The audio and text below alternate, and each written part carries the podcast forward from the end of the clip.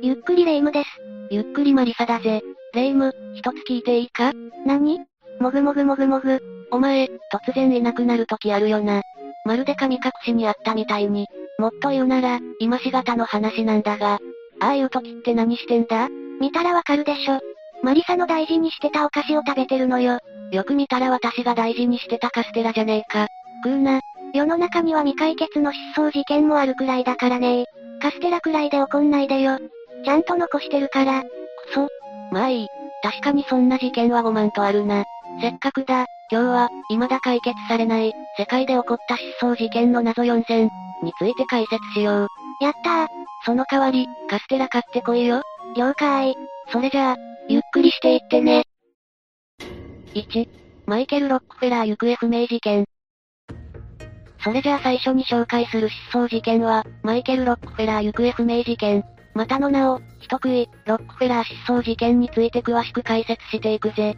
ひ、人食い。しかもロックフェラーって言ったら都市伝説界隈では知らない人はいない。あの伝説の実用家じゃないでしょうね。まさにそのロックフェラー家の一人なんだよ。嘘でしょう。そんな重要人物が行方不明になっちゃったの？あ、いや重要人物だからこそ、行方不明になる理由は考えられるけど、一体何があったの？まずは経緯を解説しよう。1961年、大富豪であるロックフェラー家の御曹司、マイケル・ロックフェラーが当時のオランダ領ニューギニア、現在のインドネシアにて行方不明になった。インドネシアに何をしに行ってたんだろうね？どうやらマイケルはハーバード大学で民族学を専攻していて、その際にニューギニア、イリアンジャヤという場所に住む部族に興味を持っていたらしいんだよ。中でもほぼ裸で過ごす原住民、ダニ族や、未だに首狩りの風習が残っている、アスマット族の研究を行っていたんだとか。なるほど、そっち系か私、この手の話は、北センチネル島くらいしか知らないんだけど、確かに現代の文化から隔絶された場所で、未だに自給自足をして生きている民族は興味があるわね。シュメール文明やエジプトなど、古代文明なのに現代に匹敵する技術がある魅力とは、麻薬の魅力があるよな。なぜ未だにそんな生活をしているのか。その理由が気になるのは人の差がかもしれない。だね。中でもマイケルは原始住民が作り上げたプリミティブアート、いわゆる、原始美術に強く心惹かれていたらしく、アスマット族が作る、木彫りの美術品の収集に力を入れていたんだ。え？まさかだけど、そのために原住民に会いに行ったんじゃないでしょうねそのまさかなんだ。1961年11月17日、マイケルは一緒に調査していたオランダ人と、ボートに乗って帰ろうとしていた時、ボートが転覆したんだ。マイケルは泳ぎの名人でもあったことから、現地人のガイドの助けを呼んでくる。と言ったきり、行方不明になってしまったらしい。あれ？じゃあ、アスマット族と出会って、そこで襲撃されたわけじゃないんだね。いや、それがわからないんだよ。どういうことなの？陸地までは約 16km ほどあり、この時マイケルは、アスマット族のいる陸地の方へ泳いで行ったそうなんだよ。なんでアスマット族のいる方なんかに？アスマット族は確かにカニバリズムの文化を持つ食人族だが、過去に白人を殺害した例はなかったからだろう。とはいえ、今に至るまで発見もされず、行方不明になっているのだから、いくつかの可能性が出てくる。その可能性って何？まず最初に挙げられるのは溺死説だな。いくら泳ぎに自信があるとはいえ、16km もの距離を泳ぎ切ることは不可能なのではないか？と考えるのは無理もない話だろう？確かに、泳ぐのって楽そうに見えて、全然楽じゃないもんね。当時の水温は暖かかったようだが、途中で力尽きて溺れてしまった可能性がある。ちなみに公式にはこの説が一番高いと言われてるんだ。そりゃそうでしょ、いくらなんでも無理だって。しかしその背景で、いや、裏では別の説が有力視されているんだよ。それが、アスマット族に殺害されたという説だ。やっぱりそういう説もあるのね。これは、ジャーナリスト、カール・ホフマンという人が、現地に取材に行ってまとめたノンフィクション作品として、アマゾンでも購入することができる本にも書いてある。ここでは、マイケルはアスマット族に殺された可能性を前面に押し出して考察されているな。現地に行ったの？危なくない？危害さえ加えなければ大丈夫だそうだ。1ヶ月ほど居候させてもらいながら取材を続けたそうだ。そこで、確固たる証拠は見つからなかったものの、マイケルがアスマット族に殺される理由は見つかったんだ。もしかして、マイケルさん、趣味が高じて、アスマット族に行けないことしちゃったんじゃないでしょうね。いや、マイケルはむしろ巻き込まれてしまっただけだよ。アスマット族には首狩りの風習が残っていると言ったけど、これにはアスマット族の信仰、祖先信仰が大きく関係しているんだ。なんなの？その祖先信仰っていうのは日本でいうところの、ご先祖様を大事にするのとは違うわけ？もちろんそういう意味も含まれているだろう。けれど、アスマット族にとっては別の意味も含まれていた。彼らに話を聞いたホフマン曰く、アスマット族が何者かによって殺害された場合、その魂はあの世に行くことができない。その魂があの世に行けるのは、同等の対価を果たした時。つまり、復讐を果たした時のみである、と。え？え、でもさ、マイケルが何かしたわけじゃないんでしょ。そこが不運な話なのさ。マイケルがアスマット族に会う前に、事件は起きていたんだ。何が起こっていたっていうの？実はマイケルがアスマット族に出会うより数年前のこと。オランダ人がアスマット族の人間を5人、銃殺した過去があるんだよ。どうやらアスマット族も住んでいるニューギニアを植民地にしようと、オランダ政府から送り込まれた警察によって、事件は起きたそうだ。なんて、ひどい話なの。そしてオランダ人は白人だ。マイケルも白人だ。だからここで彼らの信仰の供物にされる理由は十分にある。ここから少しエグい話になるから注意してくれ。よ、了解したわ。もしもマイケルが本当にアスマット族に殺害されたとしたら、おそらくこんな形で殺害されたと仮定される。ごくり。まず槍がマイケルの体を貫き、首の後ろに斧を振り下ろす。これでマイケルは絶命。その後、アスマット族の儀式が始まる。この儀式は本当にエグいから詳細は控えるけど、現地調査をしたホフマン曰く、アスマット族の老人から、もしもマイケルが生贄にされたのなら、そのようにして扱われたはずだ、という現地を取っているそうだ。ホフマンさんが現地調査したのはいつ頃なの？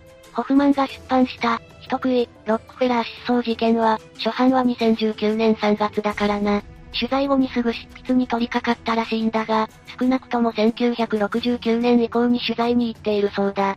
ちなみに、ホフマンの話だと、アスマット族はマイケルのことを覚えていたそうだからな。だったらほぼ確実に関わってるじゃないの。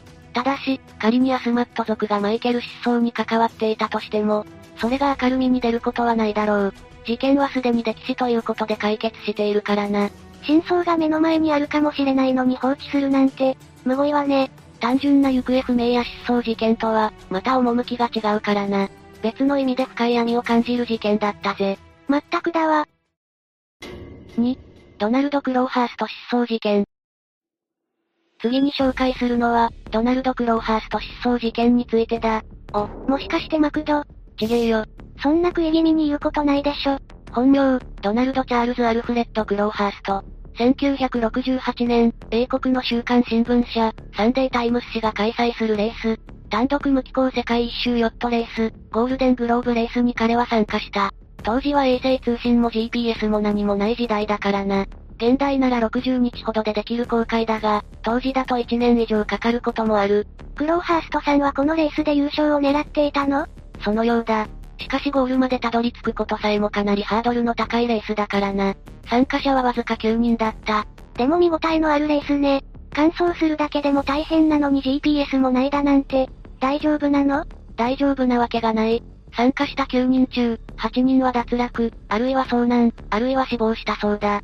そ、そんな過酷なレースなの？現在でも単独世界一周ゴールデングローブレースは開催されているけれど、参加者のことは衛星で見張っている状態だ。だからこそトラブルが起きた時の対処も素早くできる。しかし、1968年、当時にそんな技術はない。ぶっちゃけ優勝したというより、生き残った、という表現の方が正しいかもしれない。熾烈を極めたレースだってことは伝わってきたわ。実際、優勝者は312日で完走したそうだ。賞金は5000ポンド。現在の貨幣価値に換算すると、約3000万円になる。さ、3000万円しゅ、守護すぎる。目が金マークになってるぞ。今回が行方不明事件の話だって忘れてねえか？ジュルいやいや、ちゃんと覚えているわ。クローハーストは、このレースに参加して一攫千金を試みた。彼は事業が失敗して、その穴埋めのために優勝を狙っていたんだよ。で、結果、帰らぬ人となってしまったと。どういう経緯があったの？まず、他の8人同様、クローハーストもイギリス、ゲンマスを出発した。このレースにはいくつかルールがあって、その中にどこかへ寄港してはならない。他船から援助を受けてはならない、というものがある。世界一周を競争するだけでも大変なのに、余計ハードルが上がるわね。ちなみに全員が一斉に出発するのではなく、期日内に出発していればそれでいいんだ。あくまで競うのは公開した日数の速さだからな。確かに、季節によって天候も変わるから、いつ出発するかも問題になってくるわよね。他の参加者は一度はヨットで世界一周をした人ばかり。そんな中、クローハーストはヨット乗りが趣味というだけだった。しかしそんな彼を応援する声は多く、講演会までできたそうだ。そんなクローハースト、期日ギリギリの8月31日に出発した。きっと、しっかり準備やらシミュレーションをしたのね。実際、彼の航海は順調だった。12月に入ってから1日で243マイル、約 391km も進んだという報告が無線で入った時には、ジェンマスでは彼を応援する人々が、大いに喜んだもんさ。しかも、5人がリタイアしたということもあり、このままいけば、クローハーストは最速記録の更新までもあり得た。すごい、すごいね。しかし、1月に入った途端、今まで入っていたクローハーストからの無線が途絶えた。不穏な空気が出始めてきたわ。再びクローハーストから連絡が入ったのは、4月のことだった。この3ヶ月間、音沙汰がなかったことに、実はもうリタイアしているのではないかという疑念もあったんだ。そう思われても仕方ないよね。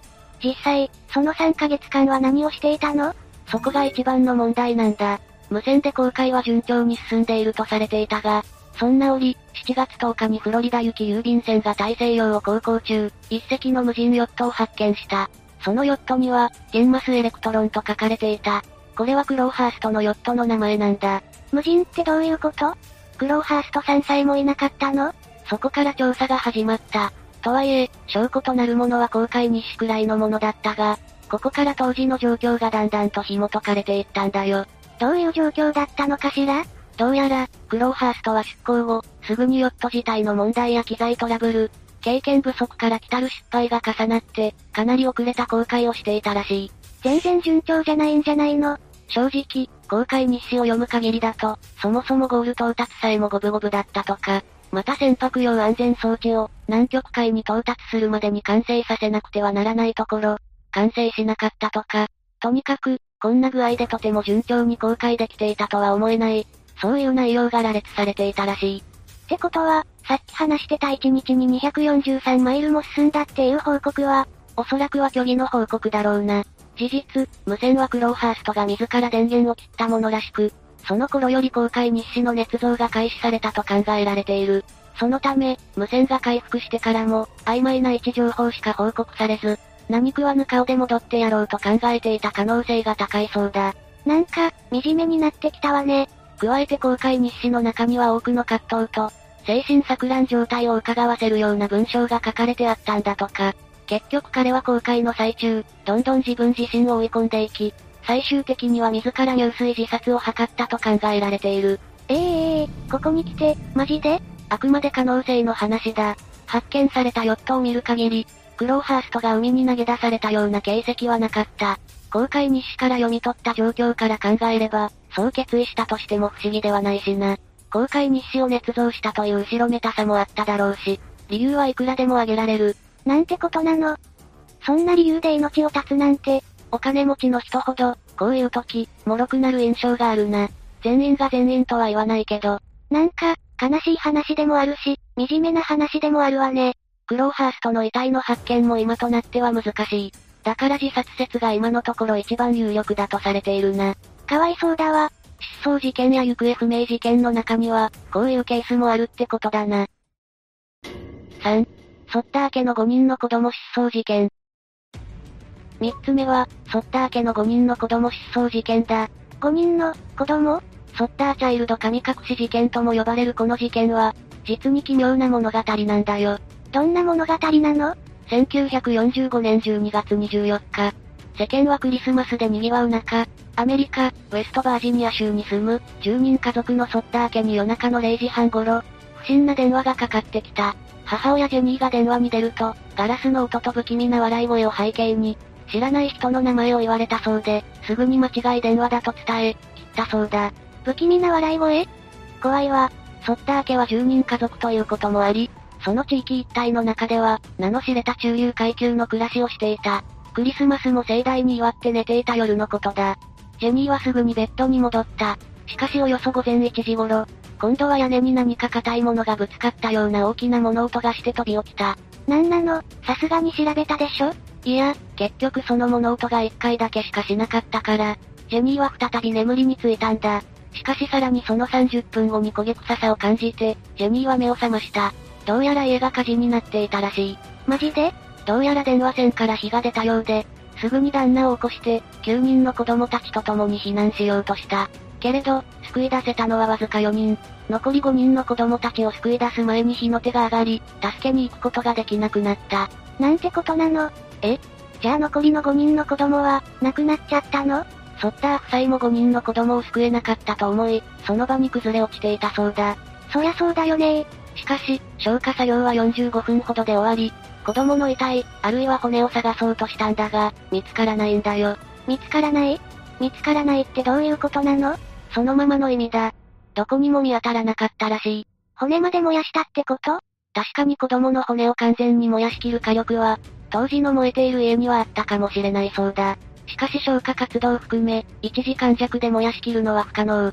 当時の消防署長は無理やり、骨まで灰になったと報告したけど、その他にも不審な点はいくつもあった。どんなことがあったの？まず一つ、子供部屋に通ずるはしごがなくなっていた。本当は父親がこのはしごを使って残り5人の子供を助けようとしたんだが、はしごがないから助けられなかったんだ。なんでないの？二つ目、そのはしごがなぜか家から23メートル離れた場所の土の下から見つかった。三つ目、今回の火事は配線から火が出たわけだが、その直前まで盛大にクリスマスパーティーをしている。当然、クリスマスツリーには多くの電力を使用してきらびやかに点灯させていたんだ。ついでにこの日の2ヶ月前に配線工事をして修理までしている。何から何までおかしなことだらけじゃないの？おかしなことは他にもあるんだ。この火災からは、5人の子供たちの遺体も何も見つからなかった。当然、ソッター夫妻は警察に調査を依頼し、誘拐事件として FBI まで捜査に乗り出したんだ。犯人は分かったの？いや、結局犯人の目星さえもつけられず、2年で捜査は打ち切られてしまったんだよ。そっかけれど、それより23年の年月が経った頃、1967年に、一通の手紙が届いたんだ。場所はケンタッキー州から、しかし差出人も不明で、返信先も書かれていない、謎の手紙には1枚の写真が入っていた。ど、どんな写真なの？写真は成人した男性の写真だった。その裏側にメッセージも書かれてあったんだよ。ルイス・ソッター。私は兄弟、フランキーを愛している。アイリル・ボーイズ、と。ルイス、ソッターって、まさか火災で行方不明になった子供から、と、思われた。しかし結局探偵に依頼したけれど発見には至らず、謎の手紙が届いた2年後に、ジェニーの夫は死亡。残されたジェニーはその後、20年間、毎日喪服で過ごし、かつて家があった場所の庭掃除を毎日欠かさずしていたそうだ。切ないわね。子供が生きてるって分かった時は、嬉しい気持ちもあったでしょうし、悲しい気持ちも溢れたでしょうし、会いたい気持ちでいっぱいだったでしょうね。結局、この事件は未解決のまま闇の中だ。ジェニーが生きている間に、新事実が出てきて、いつか再会を果たせる日を願っているぜ。私も祈ってるわ。4. アガサ・クリステ失踪事件。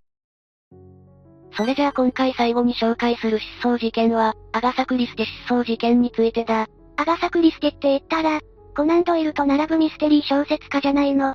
そして誰もいなくなったや、オリエント急行の殺人などが、代表作のミステリー小説好きなら、知らない人はいない作家だな。あらゆる事件やトリックを生み出してきた彼女だが、新たな作品と言われても遜色ないような失踪事件を、彼女自身が起こしているんだよ。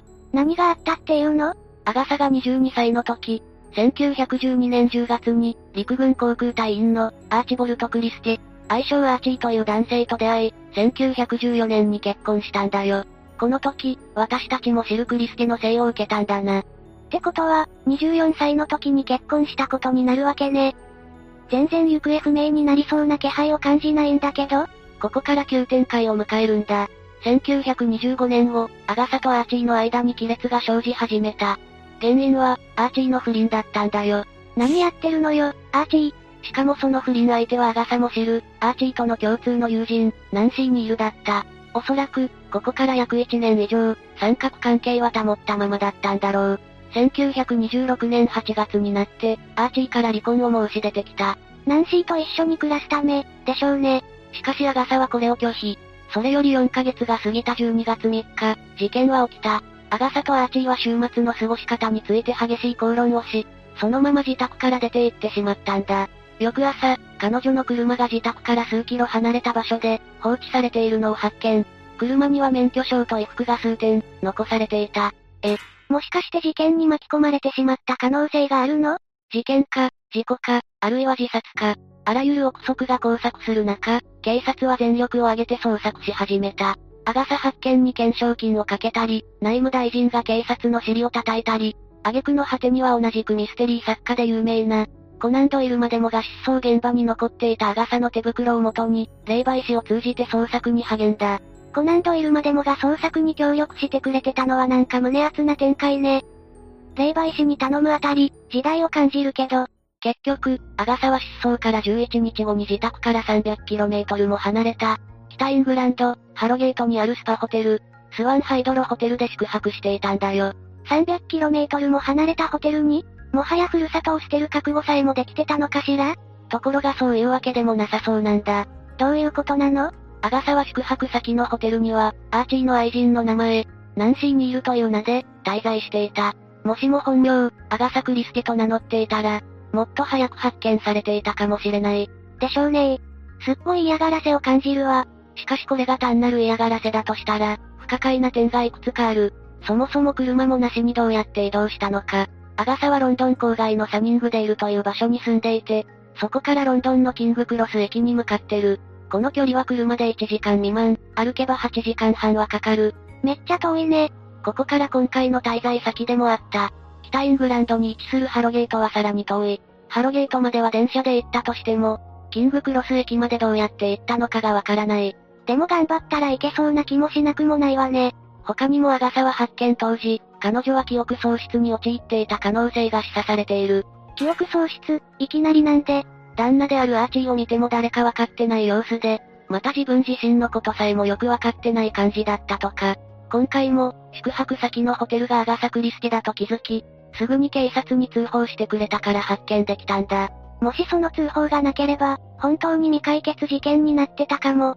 ミステリー小説家としてはこれ以上にない名誉かもしれないけど、本当に記憶喪失になってたのかな？いずれにしても、この謎の11日間について、結局彼女の口から真相が明かされることはなかった。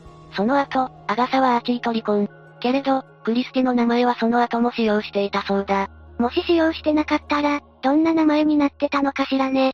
今回の事件は後に、アガサ・クリステ失踪事件として、一冊の本になっている。もしも興味があるなら読んでみるといいぜ。でもこの中に実際に起きた真相があるわけではないよね。エンターテインメントとして楽しむようにするわ。そうしてくれ。今回は、未だ解決されない世界で起こった失踪事件の謎について、いろんな角度から紹介したけど、どうだった？思った以上に楽しめたわ。もうネタが推理されている話もあれば、最後まで闇の奥に隠されてしまった話もあったし、この世界にはまだまだ未解決な事件が多いのね。犯人のわからない事件も多いし、失踪事件もこんなもんじゃない。またいずれ、別のやつを紹介してやるよ。待ってるわ。というわけで、今日の動画はここまで。動画が面白かったら、高評価とチャンネル登録をお願いします。最後までご視聴いただきありがとうございました。危ねえ、危ねえ、忘れるところだったぜ。何どうしたの？カステラ買ってこい。